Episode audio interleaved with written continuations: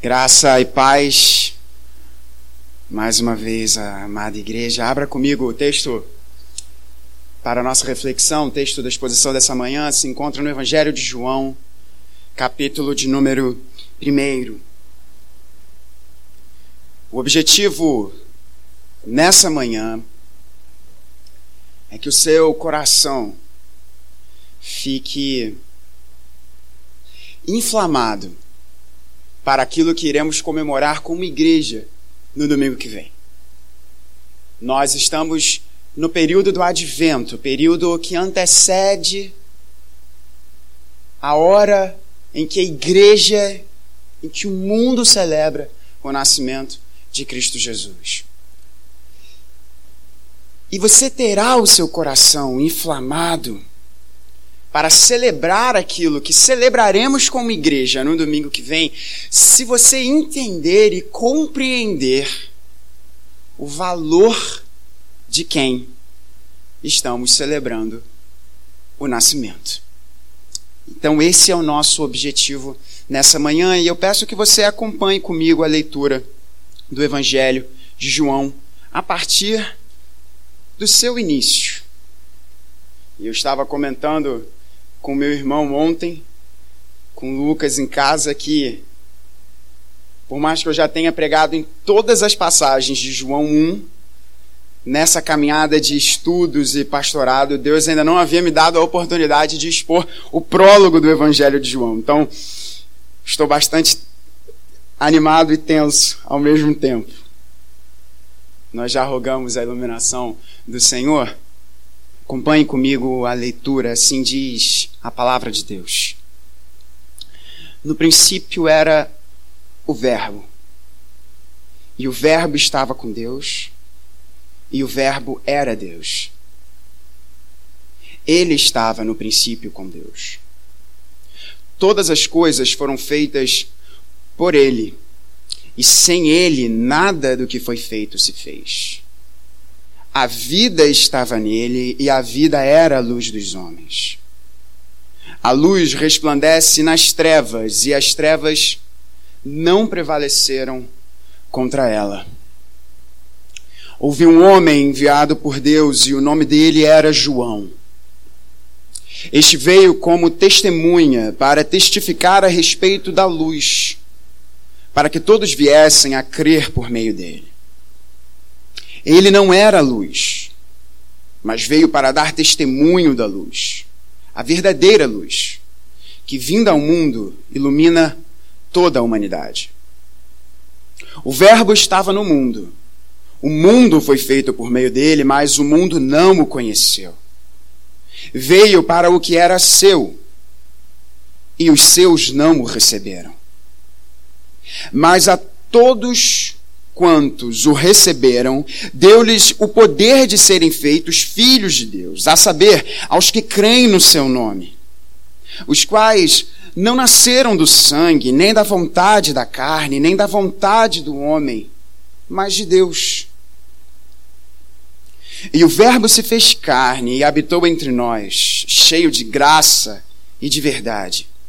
E vimos a sua glória, glória como do unigênito do Pai João dá testemunho a respeito dele e exclama: Este é aquele de quem eu dizia, ele vem depois de mim, mas é mais importante do que eu, pois já existia antes de mim. Porque todos nós temos recebido da sua plenitude e graça sobre graça. Porque a lei foi dada por meio de Moisés, a graça e a verdade vieram por meio de Jesus Cristo. Ninguém jamais viu Deus. O Deus unigênito, que está junto do Pai, é quem o revelou. Essa é a palavra de Deus. Que texto glorioso! E ecoa as palavras do salmista, que as palavras dos meus lábios e o meditar do coração da igreja sejam agradáveis na presença dele, pois ele é o nosso Salvador, ele é a nossa rocha. O mundo celebra o Natal. O que nós faremos no domingo que vem não é apenas uma comemoração que é restrita a um ambiente religioso, Nós temos dito isso nas mensagens dessa nossa série sobre o advento, que terá a sua chave de ouro no domingo que vem à noite. Temos dito como que não apenas a igreja cristã celebra o Natal. É bem verdade que diferentes confissões religiosas e até aqueles que dizem não adotar qualquer confissão, não obstante celebrarem o Natal, celebram de uma forma radicalmente diferente da forma que nós celebramos o Natal. De modo que é fundamental, é fundamental, nesses tempos em que as pessoas não mais, às vezes, falam até sobre o Natal, e eu chamo a sua atenção a quantidade de pessoas que reproduzem, e eu tenho uma campanha, eu falo isso todo ano. Não deseje boas festas. Deseje Feliz Natal e um bom, feliz, enfim, um abençoado ano novo. Porque as pessoas, boas festas, boas festas, nada, rapaz. Feliz Natal e Feliz Ano Novo. É comemorado, mas às vezes o sentido fica vazio. E falar algo diferente disso seria fugir do lugar comum, pois sabemos quão o sentido do Natal é esvaziado. E o nosso pastor, numa belíssima mensagem em Malaquias no domingo passado, e eu incentivo você a ouvir essa mensagem, trouxe a nossa atenção. Portanto, o objetivo dessa manhã, como foi dito, é inflamar o seu coração para a nossa celebração de Natal. E faremos isso entendendo quem é esse que celebraremos. Por que é tão majestoso vir à igreja e cantar Noite de Paz? Por que deve fazer os nossos olhos se encherem de lágrimas, de felicidade, quando ouvimos o relato do Evangelho dizer Glória a Deus nas alturas e paz entre os homens a quem Ele quer bem. Porque isso é tão majestoso? Porque há valor infinito nessas palavras. E porque, como igreja, celebramos o Natal? O texto de João 1 irá nos apresentar. Eu quero terminar essa mensagem com duas respostas. As duas respostas que nessa manhã você pode dar a esse texto. Em primeiro lugar, o texto nos diz de forma muito clara quem é o foco dessa passagem. Nós lemos os 17 primeiros versos, os 18, perdão, primeiros versos de João. Essa, essa passagem tem um personagem principal, tem um alvo principal, tem alguém ao redor de quem todo o texto está alicerçado. E quem é esta pessoa? A pessoa que aqui é referida por João como o Verbo. E se o nosso querido Vini estivesse aqui, que bom que ele estará aqui conosco no domingo que vem, eu iria brincar com ele que as nossas versões em português seguem uma tradição de tradução com a qual eu tenho uma grande implicância. Porque o texto está traduzido como o verbo. Mas a palavra que é utilizada aqui por João é palavra. E eu fico me perguntando por que, que nós traduzimos todas as versões em português, sejam as versões as mais conhecidas, por óbvio, sejam as versões utilizadas pelos nossos irmãos católicos, seja a versão utilizada pelos nossos irmãos das outras tradições protestantes, sempre vai aparecer o verbo, mas o que João aqui nos está dizendo é: no princípio era a palavra. A palavra estava com Deus e a palavra era Deus. Então, eu vou tomar a licença de cada uma das dos tópicos dessa nossa mensagem, você pode anotar aí na sua Bíblia, eu vou utilizar palavra. Então a palavra é o ponto principal do texto. E para o início dessa mensagem é importantíssimo você, você e eu entendermos que esta palavra, que se fez carne, tem um nome. E o seu nome é Jesus Cristo. O verso de número 17 assim nos diz: Porque a lei foi dada por Moisés, A graça e a verdade vieram por meio de Jesus Cristo.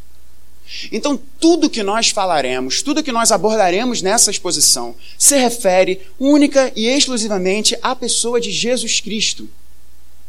Nós veremos verdades gloriosas e assombrosas no bom sentido da palavra, mas que se referem a este homem, a Jesus Cristo. Pois bem, o que significa o nome Jesus Cristo? O Evangelho nos diz que quando o anjo do Senhor aparece a José, seu pai, ele instrui José a dar o nome ao menino de Jesus. Nós vemos o profeta Isaías, por exemplo, se referindo a este menino, e vimos uma das passagens messiânicas, proféticas de Isaías, se referindo a ele será chamado maravilhoso conselheiro, Deus forte, Pai da eternidade, príncipe da paz. Num outro momento nós vemos Isaías dizendo que este menino seria o Emanuel, esse nome lindo, que significa Deus conosco. Mas são títulos. O nome por meio do qual a palavra que se fez carne deveria ser chamada é Jesus. E o Evangelho nos diz, Mateus nos diz claramente porque que o anjo diz que este menino, a quem celebraremos o seu nascimento, de quem celebraremos o seu nascimento? Português é Jesus nos traz. No domingo que vem, deve ser chamado de Jesus. E o Evangelho nos diz: José, filho de Davi, não tenha medo em ter Maria como sua esposa, porque o menino que ela concebeu é do Espírito Santo. Ela terá um filho e você deverá chamá-lo Jesus. Aí vem a explicação. Porque ele salvará o seu povo dos seus pecados. Portanto, Jesus significa de forma muito clara e direta Salvador.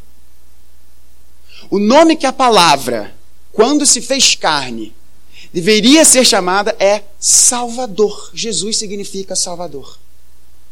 Mas João, aqui no verso de número 17, nos diz não apenas Jesus, mas adiciona uma outra palavra após o seu nome: Jesus Cristo. E o que significa Cristo? Cristo é o título do rei tão aguardado pelos judeus. Esse rei seria um rei que daria vitória ao povo de Israel e levaria sobre os seus ombros o governo do mundo. Então, ao longo de toda a história, e nós vemos isso no Antigo Testamento, o povo aguardava por um rei. Não um rei qualquer, não um rei qualquer, não um político qualquer, não um presidente qualquer, mas um rei que iria vencer os inimigos de Israel, iria levar sobre os seus ombros o governo do mundo. Um rei que o Trump por mais poderoso que seja, não passaria de poeira comparado ao seu poder. Porque ele seria o rei de todo o mundo, ele seria o rei de toda a humanidade. E os textos dizem, prefigurando este, este rei que viria, os textos dizem que o cetro não sairia de suas mãos.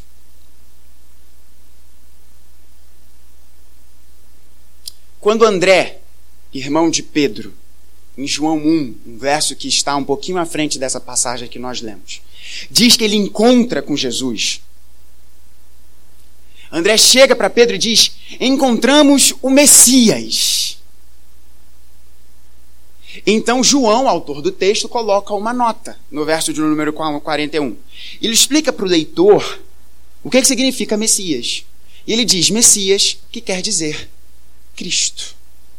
Portanto, este homem, que é a palavra que se fez carne, o seu nome, já revela para nós duas grandes, gloriosas verdades sobre por que eu e você devemos ter o coração inflamado para celebrar o nascimento desse menino. Porque esse menino é o Salvador e é o Rei. Jesus Cristo. Não estamos celebrando o nascimento de qualquer pessoa, estamos celebrando o nascimento do Salvador e do Rei. Esse é um bom motivo para você estar aqui no domingo que vem. Celebrar o nascimento daquele que é o Salvador e que é o Rei. A segunda grande verdade desse texto é que a palavra que se fez carne, que vemos que é Jesus Cristo, existia como Deus e existia com Deus antes de nascer como homem. Portanto, antes de nascer na manjedoura, entre os animais, rodeado por aquele gostoso aroma do campo, se é que você me entende. Este, Jesus, Cristo, existia como Deus e com Deus antes de nascer como homem. E nós vimos isso no verso número 1. No princípio era a palavra, e a palavra estava com Deus, e a palavra era Deus. Irmãos, há diversos grupos ainda hoje que têm um problema sério em relação às duas orações finais desse primeiro verso de João. Grandes problemas. Porque eles insistem em não receber aquilo que a nossa compreensão não consegue entender.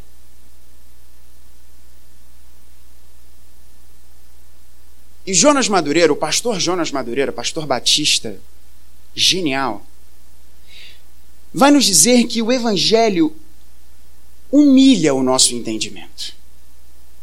Porque nós precisamos, no nosso intelecto, dar lugar ao mistério. Eu acho linda. Esse é o tipo de. O Jonas Madureira tem umas frases que quando você fala, você fica mais inteligente. Só de você falar. O Evangelho humilha o nosso entendimento porque ele abre, ele tende a abrir o nosso intelecto para o mistério. E aqui nós temos um grande mistério. Preste atenção no que, que o texto diz. A palavra estava com Deus e a palavra era Deus. Ora, o que estes grupos falam é o seguinte: olha só, peraí. Você não pode ter as duas coisas. Ou você tem que ele era Deus, e se ele era Deus, ele não podia estar com Deus. Ou ele estava com Deus.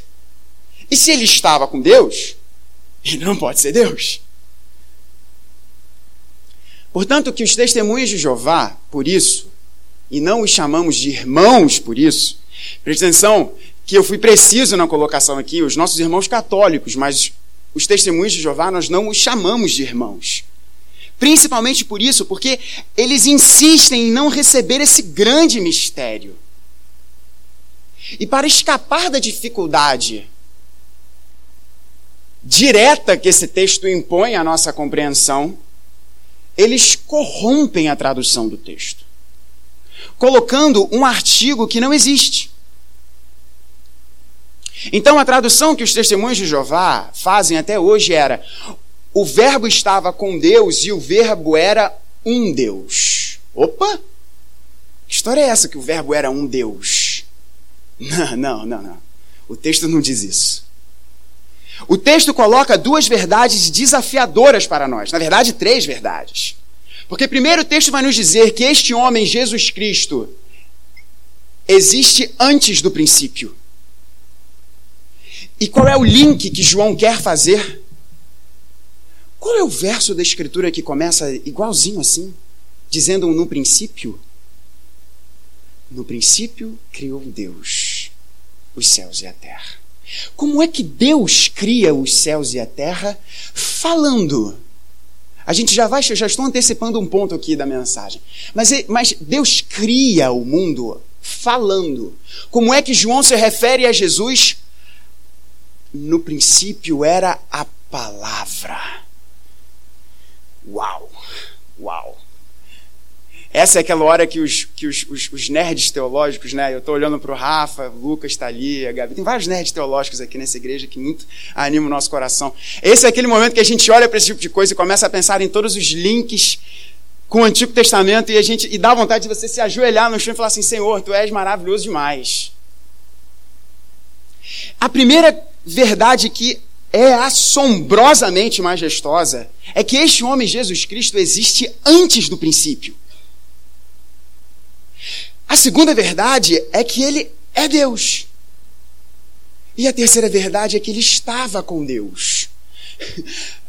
Pastor, A minha mente não consegue compreender esse negócio. Meu irmão, que bom que ela não consegue compreender, porque se sua mente conseguisse compreender isso, você seria Jesus. Diante dessas verdades, só há uma postura correta da humanidade: dobrar os seus joelhos e adorar a esse ser, que é tão incrível e maravilhoso que foge completamente à nossa compreensão.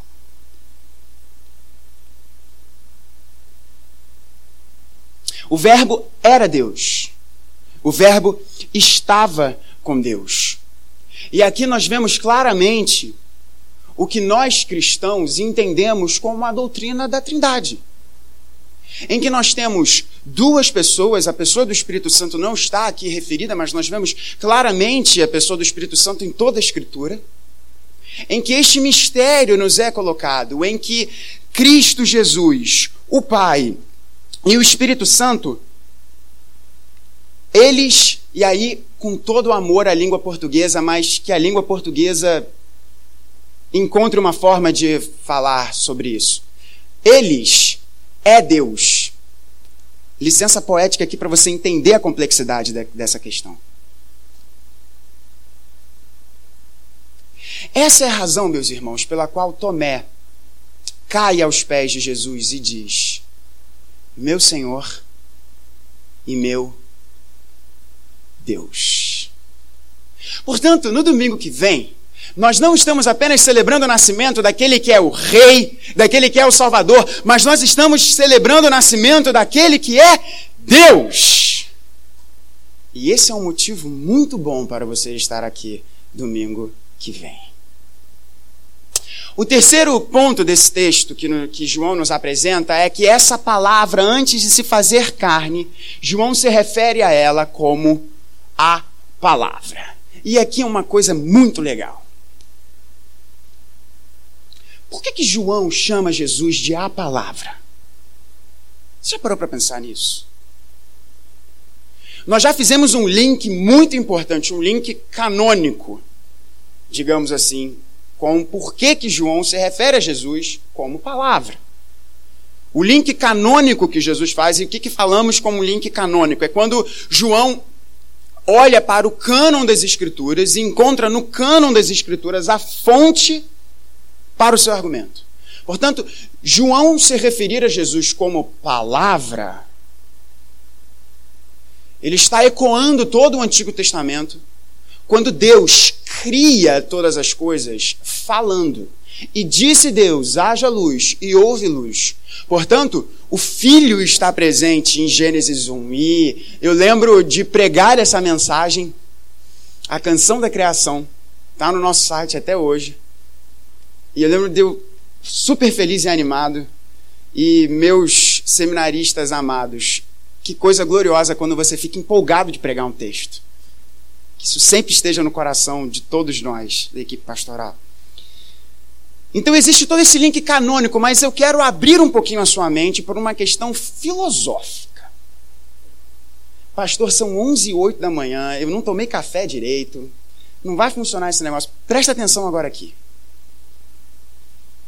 Por que, que João utiliza a palavra palavra?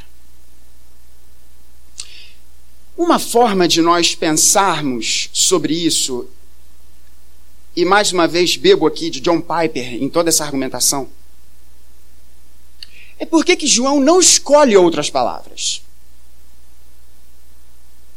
Por que, que João não escolheu, nesse texto, no princípio era o príncipe da paz? E o príncipe da paz estava com Deus. Percebe? Ele poderia ter escolhido outro título. Não estaria errado, porque nós sabemos que esses são títulos messiânicos, mas ele escolhe a palavra palavra. João poderia ter dito no princípio era o ato. O ato estava com Deus e o ato era Deus. Se nós pensarmos de forma filosófica, à medida que compreendemos que Jesus é a palavra por meio, do qual, por meio da qual tudo foi feito,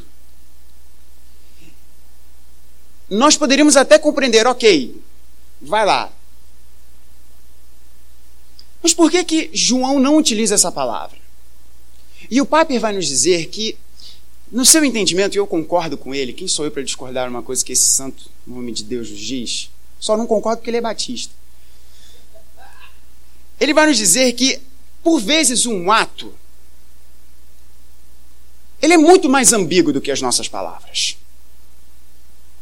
Imagina que, por exemplo, você acaba de entrar aqui e eu varejo esse celular longe. Celulares hoje em dia são caros. Se eu varejasse esse celular longe, talvez ele pudesse se espatifar em mil pedaços. Você iria me achar louco. Ainda mais considerando que tem uma maçãzinha aqui nesse aparelho. Então, alguém varejar um, um aparelho desse tem que estar com muito dinheiro. Seria um ato ambíguo. E você fala assim, pastor, você está variando? Você está tomando muito café? Além do que você já toma? Por que, que você jogou seu celular longe? Eu precisaria explicar a você o meu ato. Talvez eu fosse explicar: olha, eu joguei meu celular longe porque ele começou a fazer uma fumaça aqui. Eu achei que ele ia explodir. Portanto, eu explicaria com palavras o que eu fiz.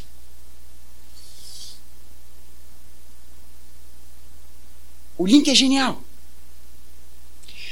O Antigo Testamento nos chama a contar os maravilhosos atos do Senhor.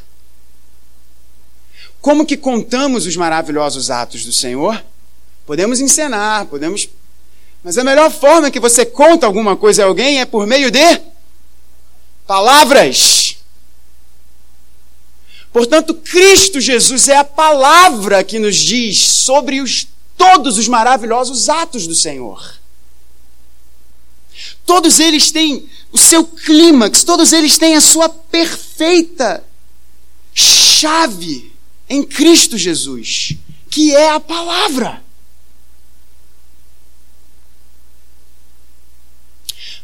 Que, que João aqui não nos diz que ele é o pensamento? No princípio era o pensamento, o pensamento estava com Deus, o pensamento era Deus.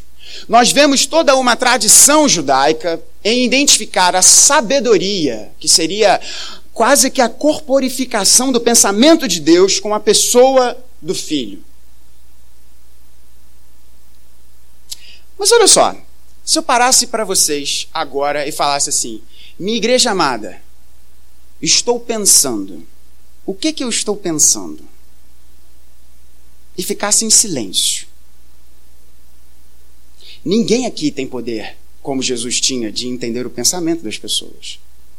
Agora, se eu chego e falo, fome, eu disse o que, que eu estou pensando.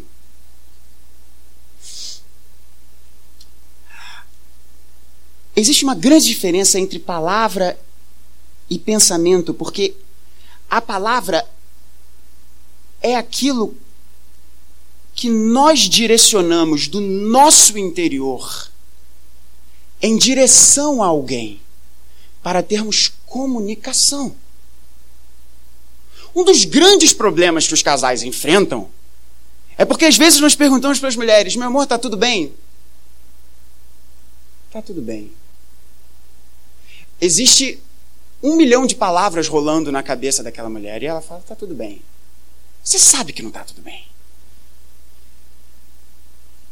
Ou então, muitos homens, essa também é muito, né, gente, não fala nada nunca. Aquele silêncio mortal. Problema de comunicação isso. A palavra é algo que projeta o nosso pensamento, que é algo tão do nosso interior, em direção a uma outra pessoa, para que uma comunicação aconteça. Por isso que nós pensamos, e quando nós aplicamos isso a Jesus, nós entendemos que Ele, isso, meus irmãos, isso é maravilhoso demais. Jesus é a autoexpressão do ser de Deus em nossa direção.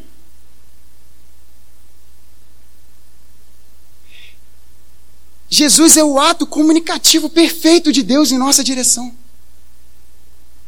Jesus é a expressão do ser de Deus. Por isso que quando Felipe chega para Jesus e fala, mestre, mostra-nos o Pai. E eu imagino a, a, expressão do nosso Senhor. Felipe, você está de brincadeira, né, cara? Eu estou andando com vocês esse tempo inteiro e você fala, mostra-nos o Pai. Cara, olha para mim e você verá o Pai. Portanto, meus irmãos, Jesus é a forma que Deus se auto-expressa em nossa direção. E esse é um motivo maravilhoso para você estar aqui domingo que vem. Continuando, tudo o que não é Deus foi criado por meio dessa palavra. Verso de número 3, eu prometo que agora a gente vai adiantar um pouquinho mais rápido aqui nessa, nessa exposição. Verso de número 3, veja comigo. Todas as coisas foram feitas por Ele, e sem Ele, nada do que foi feito se fez. Há dois grandes pontos importantes aqui para nós entendermos em relação a esse texto e por que que isso deve inflamar o nosso coração para celebrar o Natal. O primeiro ponto aqui é que facilmente identificamos, e você não precisa adotar a cosmovisão cristã. Nós associamos a figura de Deus com a figura de um Criador. Você não precisa crer em Jesus para de alguma forma ter, correta em alguns pontos ou não, a visão de um ser superior que cria as coisas.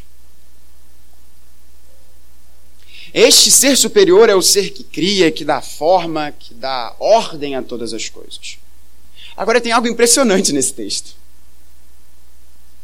Nós já vimos quem é o Verbo. Nós já vimos quem é a palavra. A palavra é Jesus Cristo. E o que que João nos diz? A palavra criou todas as coisas. Portanto, nós precisamos enxergar e ver a este menino que nasce, que ele não é apenas o rei e o salvador, ele não é apenas eternamente existente, sendo Deus, ele não é apenas a autoexpressão do ser de Deus, mas ele é o Criador. Cristo Jesus, Criador. Jesus é Deus, ele não foi criado. Jesus criou as coisas, junto com o Pai e o Espírito Santo. E o outro ponto que isso nos ressalta é o link com o verso de número 10. E o que, que o verso de número 10 nos diz? A palavra estava no mundo. O mundo foi feito por meio dela, mas o mundo não a conheceu. Veio para o que era seu e os seus não o receberam. Isso, irmãos, ressalta a vilania do que nós, humanidade, fizemos com o Criador. Nós, humanidade, não colocamos, não pregamos numa cruz apenas um homem pobre. Pregamos numa cruz o Criador de todas as coisas cuspimos em sua face, arrancamos a sua barba, jocosamente colocamos sobre a sua testa uma coroa de espinhos e um cetro em sua mão, dizendo: Rei dos Judeus. Zombamos dele quando pregado numa cruz, dizendo: Se você é rei, desce daí e se salva. Diante da gloriosa mensagem do Evangelho, nós, humanidade, preferimos virar a nossa face.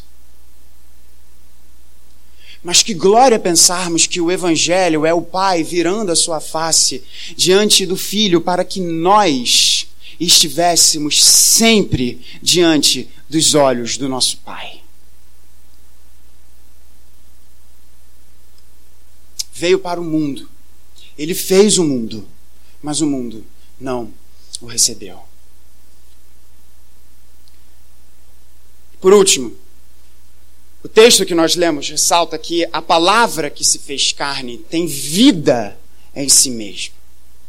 E esta vida se torna a luz dos homens. Recapitulando, nós vimos que a palavra aqui tem nome. E o seu nome é Jesus. Esse nome é acompanhado de um título: Cristo.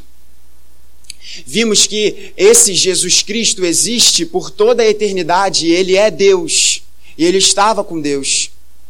Ele criou todas as coisas, todas as coisas. O mundo foi criado por ele. E ele é a autoexpressão do ser de Deus. Portanto, quer conhecer a Deus? Olhe para Jesus. E por último, ele tem vida em si mesmo e essa vida se torna a luz dos homens. Verso de número 4. A vida estava nele e a vida era a luz dos homens. Vimos aqui que toda vida tem origem na palavra. Isso fica muito claro quando vemos que ele é o criador de todas as coisas. E sem Jesus, nada do que foi feito se fez. Porém, o foco aqui, segundo os estudiosos, é numa vida espiritual. Porque nós acabamos de ver que ele é o criador. Portanto, ele é o criador de toda a vida física, de toda a vida biológica. Mas no verso de número 4, quando João nos diz a vida estava nele, ele está falando da vida espiritual. E meus irmãos, a realidade é essa. A humanidade sem Cristo está espiritualmente morta. Andamos, vivemos, respiramos, mas estamos espiritualmente mortos sem Cristo Jesus. Isso é muito claro. Por isso, João aqui nos diz que a vida estava nele, não a vida fora dele. Eu preciso dizer isso de forma muito clara. Pois você pode cuidar do seu corpo, você pode cuidar da sua saúde física e mental. Mas sem Cristo Jesus você está morto. Morto. E João faz um link muito importante no seu texto, que é conectar vida com luz. E se você está espiritualmente morto, você está espiritualmente cego. Mas João nos apresenta: Jesus é a solução para essas duas questões. Jesus é a solução para esses dois problemas. Ele é a vida que nós precisamos. E a vida que é Ele se torna a luz que nós precisamos. Como que Jesus é a vida que se capacita com a nossa luz? Em primeiro lugar, ele nos capacita a ver. Gente morta vê alguma coisa? Não. Só em filme de terror. Que gente morta vê alguma coisa. Mas gente morta está morta. Gente morta pode estar fedida, pode estar cheia de produto químico para preservar um pouco, mas está morta. Portanto, gente morta não enxerga. Para você enxergar, você tem que estar vivo. Quando Jesus salva alguém, ele diz para essa pessoa que haja luz. E acreditem, meus amados, há luz. Sempre que alguém recebe o Evangelho, Jesus diz para essa pessoa que haja luz. Eu era cego e agora vejo. E a outra forma, e com isso eu encerro fazendo uma pergunta para você sobre qual será a sua resposta em relação a isso tudo, é que ele não apenas nos capacita a ver, mas ele nos capacita a ver a Ele. Quem foi que disse: Eu sou a luz do mundo? Não fui eu. Não foi o nosso pastor. Só há um a quem essa frase pode ser atribuída e ser verdadeira, que é aquele que comemoraremos o seu nascimento no domingo que vem. Cristo Jesus. Eu sou a luz do mundo. A palavra que se fez carne nos capacita a ver. E ele nos capacita a ver aquilo que há de mais belo e valoroso. Ele mesmo. Ele mesmo. Quais são as duas respostas que você pode dar em relação a essa mensagem? A primeira está nos versos de 10 a 11. E com isso eu me encerro chamando para a mesa. Convido os presbíteros da casa do Senhor e o nosso pastor para celebrarmos a mesa. A primeira resposta é: não o conheço e não o recebi. é aquilo que nos diz no verso de número 10 e 11. A palavra estava no mundo, o mundo foi feito por meio dela, mas o mundo não o conheceu. Veio para o que era seu, e os seus não o receberam. Não seja essa a sua resposta. Essa é uma resposta triste para ser dada na época de Natal. A segunda resposta, e é a oração que eu faço para que seja a sua, se encontra nos versos de número 12 e 13. Que gloriosa resposta! Mas a todos quantos o receberam, deu-lhes o poder de serem feitos filhos de Deus, a saber, aos que creem no seu nome. No nome de quem? No nome de Jesus. Aos quais não nasceram do sangue, nem da vontade da carne, nem da vontade do homem, mas de Deus.